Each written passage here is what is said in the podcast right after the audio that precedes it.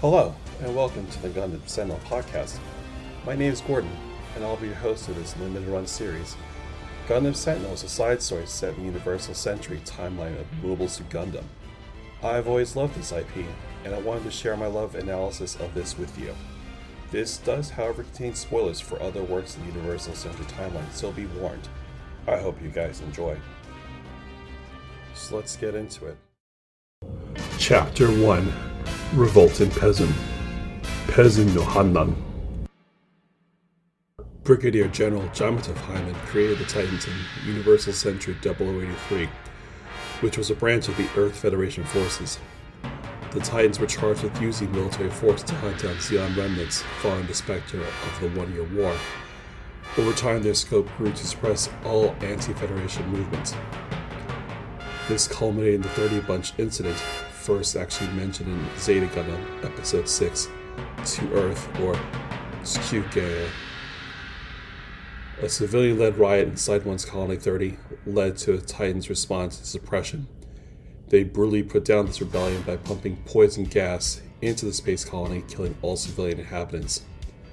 In response, anti Federation sentiment grew, which then in turn allowed for the Federation to provide more support for the Titans. The year is now UC 0087. The Earth Federation Instructor Corps was formed to develop new mobile suit combat technologies. Members of this elite corps were handpicked from the best Federation pilots. Their combat profiles were entered into all Earth Federation forces, integrated maneuver propulsion controls, or IMPC, which you mentioned in the last episode, mobile suits. The Gryps War between the anti Earth Union government, or AUG, and Titans represented an internal struggle within the Federation. The Instructor Corps was an elite unit within the Earth Federation who identified with the Titans' ideology of Earthnoid supremacy. At this time, two RMS 141 Xeku Eins mobile suits on the far side of the moon had just completed their Space Combat Patrol, or CSP, and we were on a return to Pezun, the asteroid in space. One of the mobile suit pilots communicated with the other. Colonel Cray, are the rumors true? The guys back at the base were talking, said uh, Lieutenant Offshore. So, I'm going to say at this point, if you've not watched Zeta Gundam, this is clearly what I'm about to say going to be a spoiler. Colonel Cray confirmed that General Jamato Hyman was killed and may even have been assassinated. This encouraged him and Brave to want to protect Mother Earth from falling into the hands of outsiders.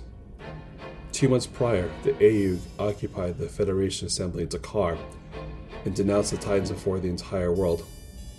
As a result, the Titans' political power was diminishing and allowed the AU to become legitimized. A Baoa Qu, the Zeon asteroid fortress in the One Year War, was controlled by the Titans in UC 087 and renamed the Gate of Zedan. Despite Hyman's death being kept a secret, rumors circulated throughout the Titans' forces and supporters about his demise.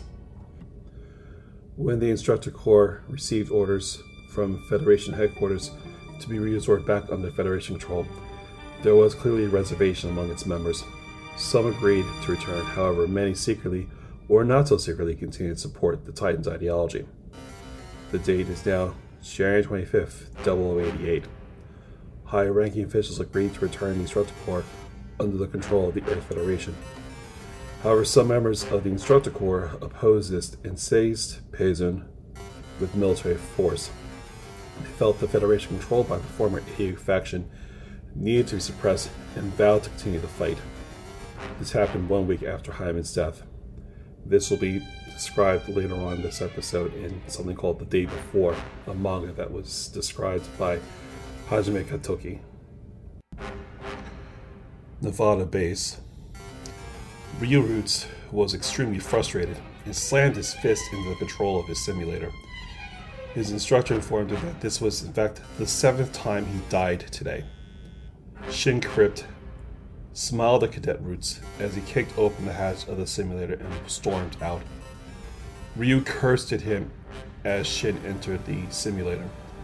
This Federation base is preparing for the arrival of new mobile suits at the experimental mobile suit unit. The rumor mill was a buzz, and I felt that the latest model was a Gundam, but no one at the base had seen it yet. Meanwhile, an important meeting was taking place in the base's conference room. Dr. Carl Stoll Mannings and others were debating about which Cheshire cat would be chosen for Alice and the other mobile suit being designed and completed. It was decided that Ryu would be paired with Alice and Shin Krit would be in charge of the experimental Double Zeta. One of the officers voiced concern that Faz was not field tested and was nothing more than a paper tiger. Another officer shot back and said that this task force was nothing more than a show of force and not to engage in combat. Stoll Manning said that this was a war and a show of force would not be sufficient, especially against the likes of the Instructor Corps. Stoll, however, was kept in place by a superior officer reminding him of the duty and that he accepted the mission knowing it will take place on February 25th of Universal Century 0088. He knew this would not be a simple show of force, however, because he knew that his former friend Tosh Cray was on the other side. In space, Colonel Cray and Lieutenant Offshore were on another combat space patrol in their Xeku Eins when Cray asked the junior officer if he'd like space. Joss was somewhat perplexed by the question and gave a vague answer, which prompted the colonel to ask again. Joss answered saying he liked space in a pure state untouched by humanity. They both agreed that Earth should be protected and that outsiders could not understand the value of life on Earth and should in fact go to hell. Their Xeku Eins homed in on the laser guide coming from Pezun and switched to landing position. The vernier thrusters, combined with the active mass balance auto control or AMBAC system, were used to slow their approach. Just as an aside, prior to the creation of the AMBAC system, spacecrafts, uh, before mobile suits were even invented, used verniers or small thrusters to maneuver con- and ultimately consume propellant fuel. However, it was felt that a large amount of propellant would be required to perform directional change and avoidance movements uh, by this method during battle. Therefore, once mobile suits were developed, the Zeonic Corporation used a method of natural attitude control by active transfer called AMBAC system. The system would essentially use other parts of the mobile suit to act as a counterbalance and move in the opposite direction. Arms and legs, which were thought to otherwise be useless in outer space, became effective means of attitude control without the consumption of propellant. New mobile suits, like the Zeta, would use, in addition to limbs, parts like binders. Another pair of Xeku Eins passed them by at this time. Cray and Offshore's CSP requested landing. The tower ordered the pair to switch their IMP-C to autopilot mode and would land their mobile suits via remote. Once they landed, Colonel Cray went to the command room. Brave Cod was waiting for him there. The senior officer pointed at an image on a computer, which revealed an officer sitting behind a computer. He said, An officer assigned to return to Earth. He's downloading all the combat files here. Poor rat caught in a mousetrap. They fight all their battles based on combat data. No wonder they need this stuff. This is your plan, Josh, said the other. so brave. When are they planning to return to Earth? 1600 hours Earth Standard Time today. They don't even have 100 men, so one transport ship should be enough. And the announcement? We will let them know that the new Desides will oppose them to the bitter end. Did that name come from the word decision? No, it's actually a newly formed word it stands for dis side or anti colony. Alright, you're now in charge. Do as you wish. The date is now February 22nd, Universal Century 0088. Again, this is now a spoiler for people who have not seen Zeta Gundam yet. Operation Maelstrom was a success and allowed the A to defeat the Titan's fleet using the colony laser. The first stage of the Gryps War had ended. The Federation knew that the forces of Axis and Neo Zeon were suppressed but still posed a great threat. To that end, the Federation's primary focus was to unify all their forces against the Neo Zeon threat. However, there were Titans remnants on the moon, that still represented a significant obstacle. Federation forces had decided that the Instructor Corps and Pezun, with its mobile suit production and combat capabilities, needed to be suppressed or put down. It was decided that a small task force would be directed to counter the new Desides. This Task Force Alpha would be made up of a newly built Argama class assault space cruiser, christened the Pegasus III, along with four Salamis class battleships. They felt that regular Federation forces shouldn't be used for such a small tactic or a small fight. Could be not be spared given the ongoing Neo-Zeon threat.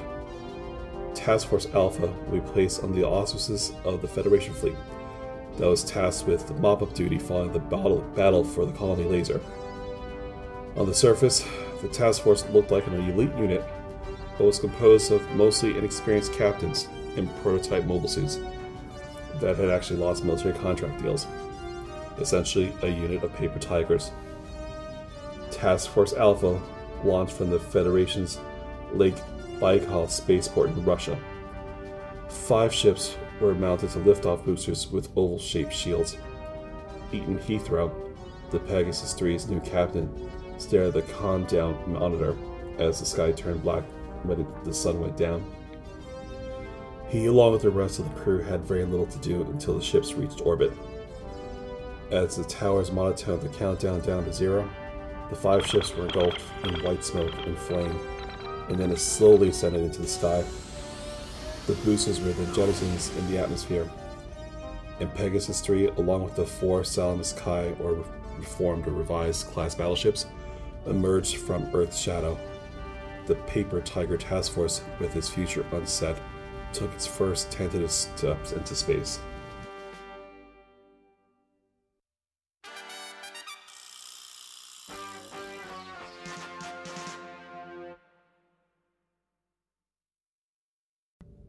So, again, since this is a Gundam podcast, gotta talk about some Gundam Mecha, right? So, we'll talk about these two units that were described in this particular chapter. Um, the first one's going to be FAZ. FAZ stands for Full Armor Double Zeta, and its uh, code name was FA010-A.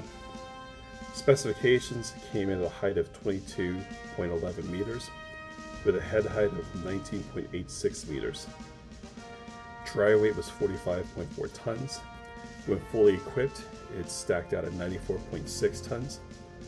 Power generator output was 8,070 kilowatts, with mobile rocket thrusters of four of the 22,100 kilogram variety and two smaller 15,200 kilogram uh, thrust capability.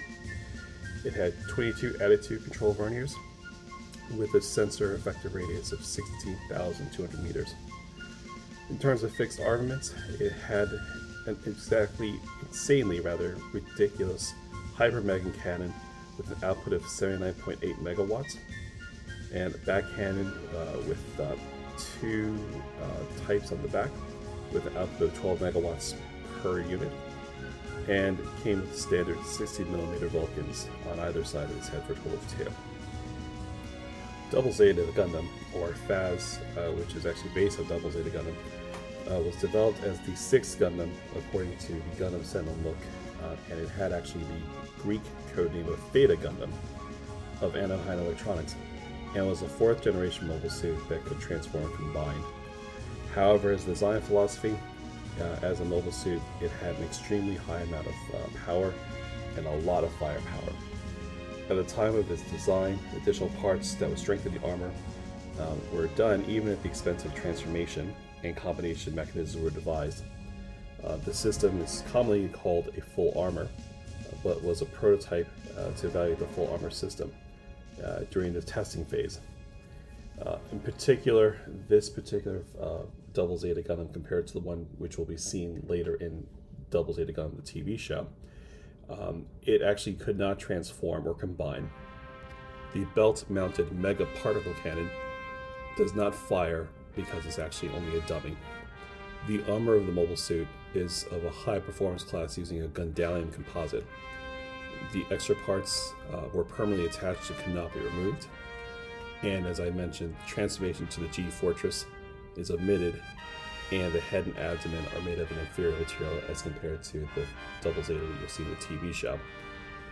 However, the ridiculously large Hyper Mega Cannon mounted on the white backpack is more powerful than even the Superior Gundam Smart Gun. Next, we'll talk about the Pegasus, Pegasus 3 in particular. Um, not really much to say about it except it was the uh, flagship of the Task Force Alpha. And in terms of mobile suit complement, it had the Superior Gundam, where it had one unit, two Zeta Pluses, three of the FAS, three Nero types, and one Nero trainer. Uh, we'll talk about the Neros as they will be revealed in the next chapter. So, the Pegasus 3 represented an Argama class cruiser or carrier, and it was named after the white base class of cruisers from the One Year War. Unlike the original namesake, uh, the rotary housing block that was seen in Argama when it was not in combat uh, was actually uh, removed, and also was painted blue, and the thrust array and rear engine block were simplified.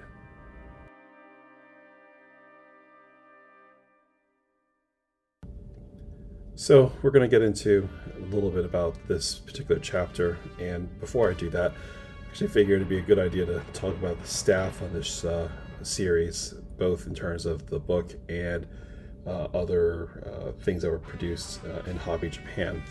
So, can't talk about Gundam Sentinel without talking about Katoki Hajime. He was born in 1963, and Gundam Sentinel was his first major foray into the Gundam world. Uh, he was the mechanic designer, mechanical designer, character designer, and coordinator. Um, he would later go on uh, to do such works as Gundam 083, where he designed most of the mobile suits in that series. He then worked on Victory Gundam as the main mechanical designer he also worked on G Gundam and Gundam Wing. He did the five redesigns of the five Gundams featured in Gundam Wing and this Waltz. He would also redesign many mobile suits for Gunpla, including the Sazabi, Hi-Nu Gundam, Shinanju, Unicorn Gundam, among others known as the Verkos series. So it's safe to say that Katoki Hajime uh, was a pretty big deal in the Gundam world. Um, besides his work in Gundam, he also did work in Super Robot Wars, the Virtual On video games, and Patlabor 2. So, yeah, pretty big deal in the Gundam world. Akitaka Mika it was another coordinator, and also went uh, to go on to be the mechanical designer and video game creator. Uh, he was known for his work in Zeta Gundam, Double Zeta Gundam, Gundam Double 083, City Hunter, He's also known for drawing the Mobile Suit or MS Girl series that were featured in various episodes of the Model Graphics Monthly magazine. Takahashi Masaya uh, was the author of the Gundam Sentinel novel. In addition to uh, this, he also was the CGI designer of Blade Phantom Master, the 3D CG designer of Pokemon Destiny Deoxys, and the co director of Tokyo Ghoul. Masahiko Asano uh, was the producer and director. Uh, he was the um, also involved with Lagrange, the Flower of Rinne, as the animation reference model, and also was involved with Gundam 083, Stardust Memory OAV, and the Afterglow of Zeon uh, movie as well too.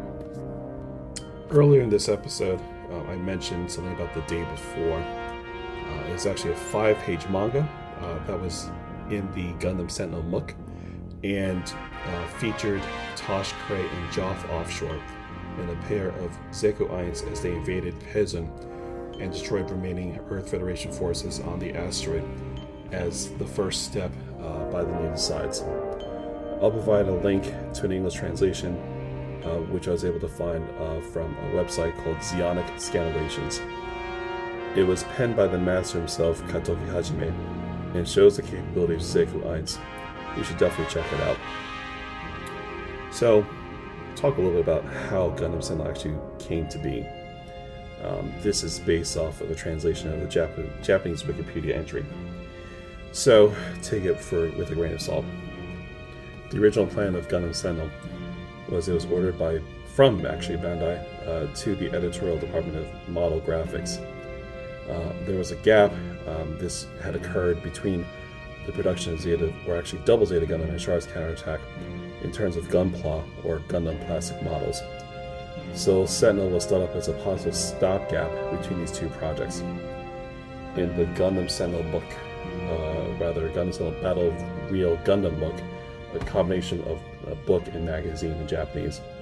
It's titled Gundam Wars 3. You can even see some of the designs of Char's counterattacks mobile suits within it. Sentinel is initially thought to be similar in scope and design to the uh, Mobile Suit Variations or MSV series uh, that was seen after the One Year War um, or the original Gundam run in Zeta Gundam. In July 1987, Full Armor Double Zeta was the first gunpla created for this series. A form of FAS did eventually appear in Double Zeta Gundam towards the end of its run, uh, but the weapons loadout was quite different. The second planned kit was the Quin Mantha that was seen in Double Zeta, and the third was to be initially called Supreme Gundam and later dubbed the Superior. However, the timetable for Char's counterattack was moved up, and this actually put Gundam Sentinel on hold. Masahiko Asano, who was on staff with uh, Gundam Model, rather, Model Graphics, decided to rebrand Gundam Sentinel for the Model Graphics publication instead. This rebrand by Model Graphics, I think, is part of the dilemma as to why Gundam Sentinel is likely a little canon in the Universal Century, but likely never to be animated. Uh, I base this on seeing various things um, that you could see in this series, which we'll talk about in later episodes, like the Incom, Mass Driver, and suits like the Zeta Plus, which you'll see in other uh, properties like Char's Counterattack, uh, Gundam Unicorn, or rather Unicorn Gundam, and Gundam Narrative. But as a result of the license being held by Model Graphics and not Bandai or even Sunrise, um, we're not going to likely see this animated anytime in the near future.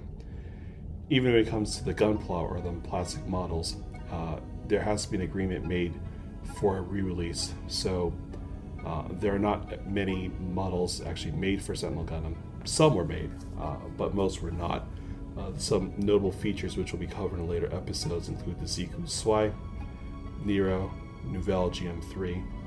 Um, some kits, however, were made, like the Master Grade Zeta Plus with the Armor Ray variant, uh, the high grade Ziku 1, Superior Gundam, uh, both the high grade and Master Grade variety, and the Monster Kit, uh, the Master Grade FAZ or FAZZ, and ultimately the absolute bonkers Deep Striker, which I'll put a picture up on Instagram as to what that unit's all about. In 1987, in August, uh, Graphics uh, published a bunch of teasers for Sentinel, including sketches of the Ziku 1, Nero, and concept of the Superior Gundam by Katoki Hajime. The serialization the series described in the novel started in September of 1987 and lasted for three years. That really focused on a more realistic militaristic side of the story of uh, use of the Universal Century. And I think for the first uh, couple of chapters that we talked about, you clearly can see that there are no little teenage boys running about, or teenage girls for that matter, uh, flying about in mobile suits, but these are actual veterans or older soldiers. Um, it also featured actual aerospace technology as designed by Katoki Hajime. For all the otakus out there, Mika Akitaka made various drawings of women dressed in armor, resembling mobile suits, and were called, of course, mobile suit girls. In 1989, Gundam Sentinel, The Battle of Real Gundam, was published as a compilation of the serializations, designs, models, sketches, and it even had interviews with the staff. And at the back of the book, it even had a dictionary to explain concepts such as the mass driver, Incom, Lagrange points, etc. This then culminated the Confessions of Alice novel, which is the basis for this podcast.